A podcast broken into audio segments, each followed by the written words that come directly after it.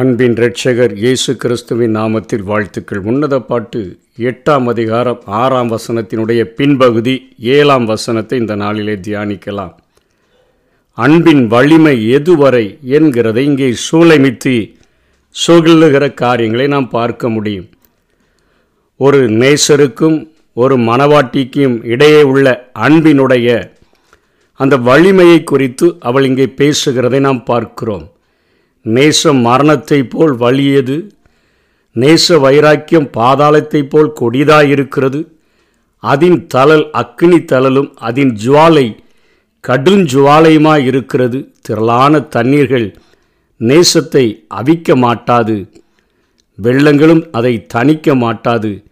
ஒருவன் தன் வீட்டில் உள்ள ஆஸ்திகளை எல்லாம் நேசத்துக்காக கொடுத்தாலும் அது முற்றிலும் அசட்டை பண்ணப்படும் என்று சொல்லி ஆயிரம் காலத்து பயிர் என்று சொல்லுகிறார்களே அந்த திருமண உறவிலே அன்பின் வலிமை இப்படி இருக்க வேண்டும் என்று சொல்லி இங்கே சாலமோன் சூளைமித்தி சொல்லுகிறது போல இந்த வசனங்களை எழுதியிருக்கிறதை நாம் பார்க்கிறோம். நேசம் மரணத்தை போல் வலிமையானது என்று சொல்லுகிறதை பார்க்கிறோம்.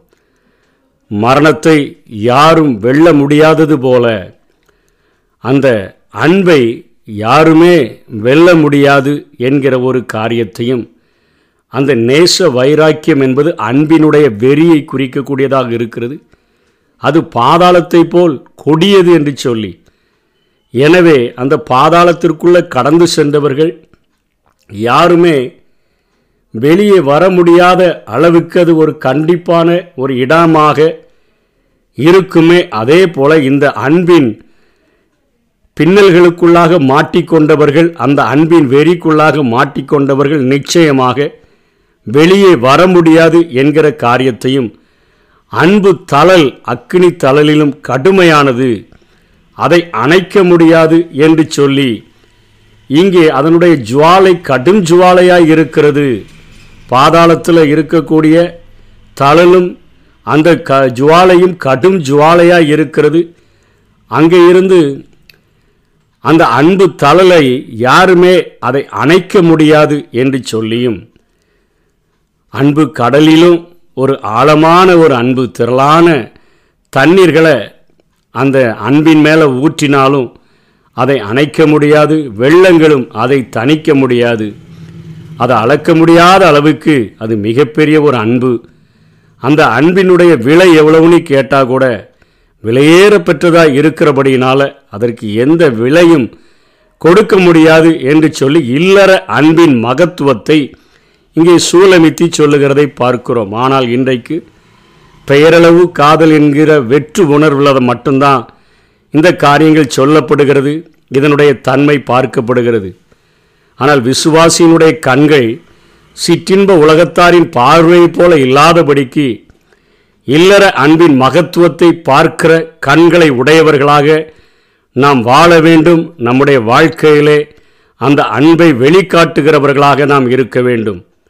நம்மேல் வைத்த தேவனுடைய அன்பும் இவ்வளவு ஆழமானது என்பதை இங்கே நேசரின் அன்பை குறித்து நாம் பார்க்க முடியும். ஆண்டவராகிய இயேசு கிறிஸ்து இந்த பூமிக்கு வந்தபொழுது மனுக்குலத்தை மிகவும் நேசித்தபடியினால அத்தனையாய் நேசித்தவர். மரணத்தின் மூலமாகத்தான் இந்த மனு குலத்திற்கு மீட்பை ஏற்படுத்த முடியும். மனவாட்டியாகிய சபையினுடைய எல்லா பாவங்களும் கழுவி கற்புள்ள கன்னிகையாக அந்த ஆட்டுக்குட்டியானவரின் திருமண நாளிலே அவர்கள் இணைக்கப்படுகிறதற்கு அவருடைய மரணம்தான் விலையாக கேட்கப்பட்ட போதிலும் கூட மரணம் வரை இறங்கி தன்னுடைய அன்பை வெளிப்படுத்தின நேசரின் அன்பை நாம் பார்க்க முடிகிறது.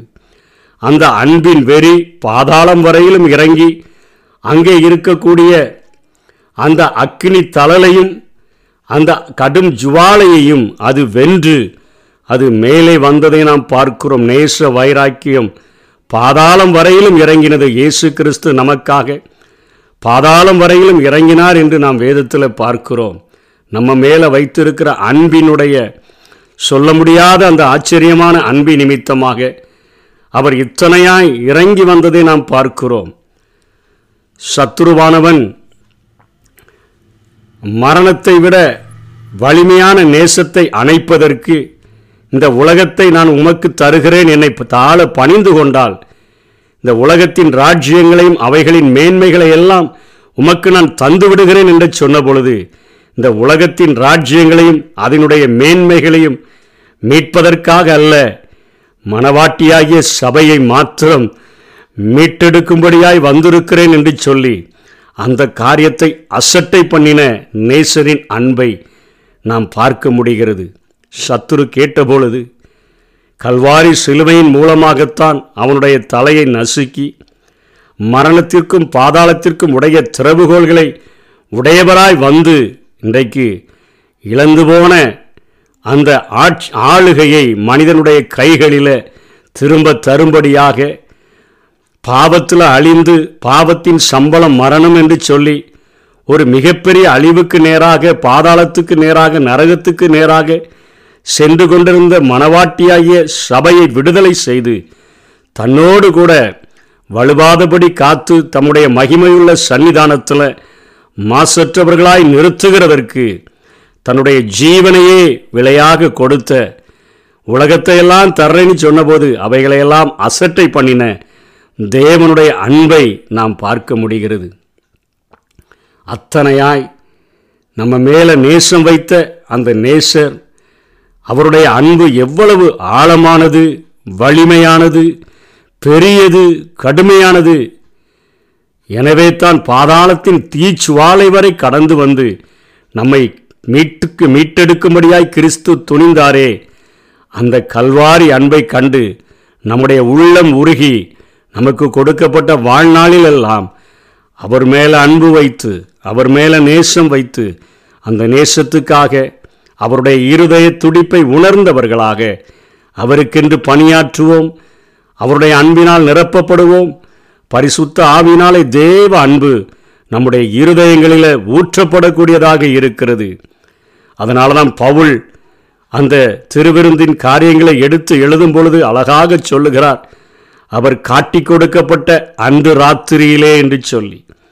தன்னுடைய வாழ்க்கையில் எத்தனையோ காரியங்கள் முடிவு பரியந்தமும் அன்பு வைத்தவர்கள் தன்னை விட்டு ஓடிப் போவார்கள் என்று தெரிந்தும் கூட அத்தனையாய் மரணத்தை ருசி பார்க்க துணிந்தும் பாதாளத்தில் இறங்க துணிந்தும் எல்லா ஆஸ்திகளையும் அசட்டை பண்ண துணிந்தும் வந்த அந்த நேசர் அல்லவா காட்டிக்கெடுக்கப்பட்ட அந்த ராத்திரியிலே அத்தனையாய் ஒவ்வொருவருடைய கால்களையும் கழுவி அவர் கல்வாரி சிலுவைக்கு செல்லும் முன்பாக தம்முடைய சீஷர்களிடத்தில் முன்பு வன்பு வைத்தபடியே கடைசி வரையிலும் முடிவு பரியந்தமும் அன்பு வைத்தார் என்று எழுதியிருக்கிறது.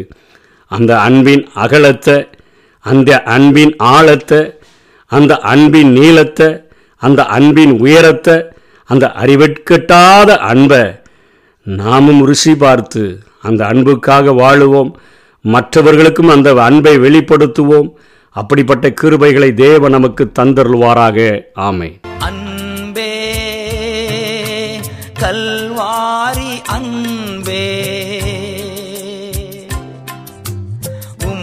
உம்மை பார்க்கையிலே.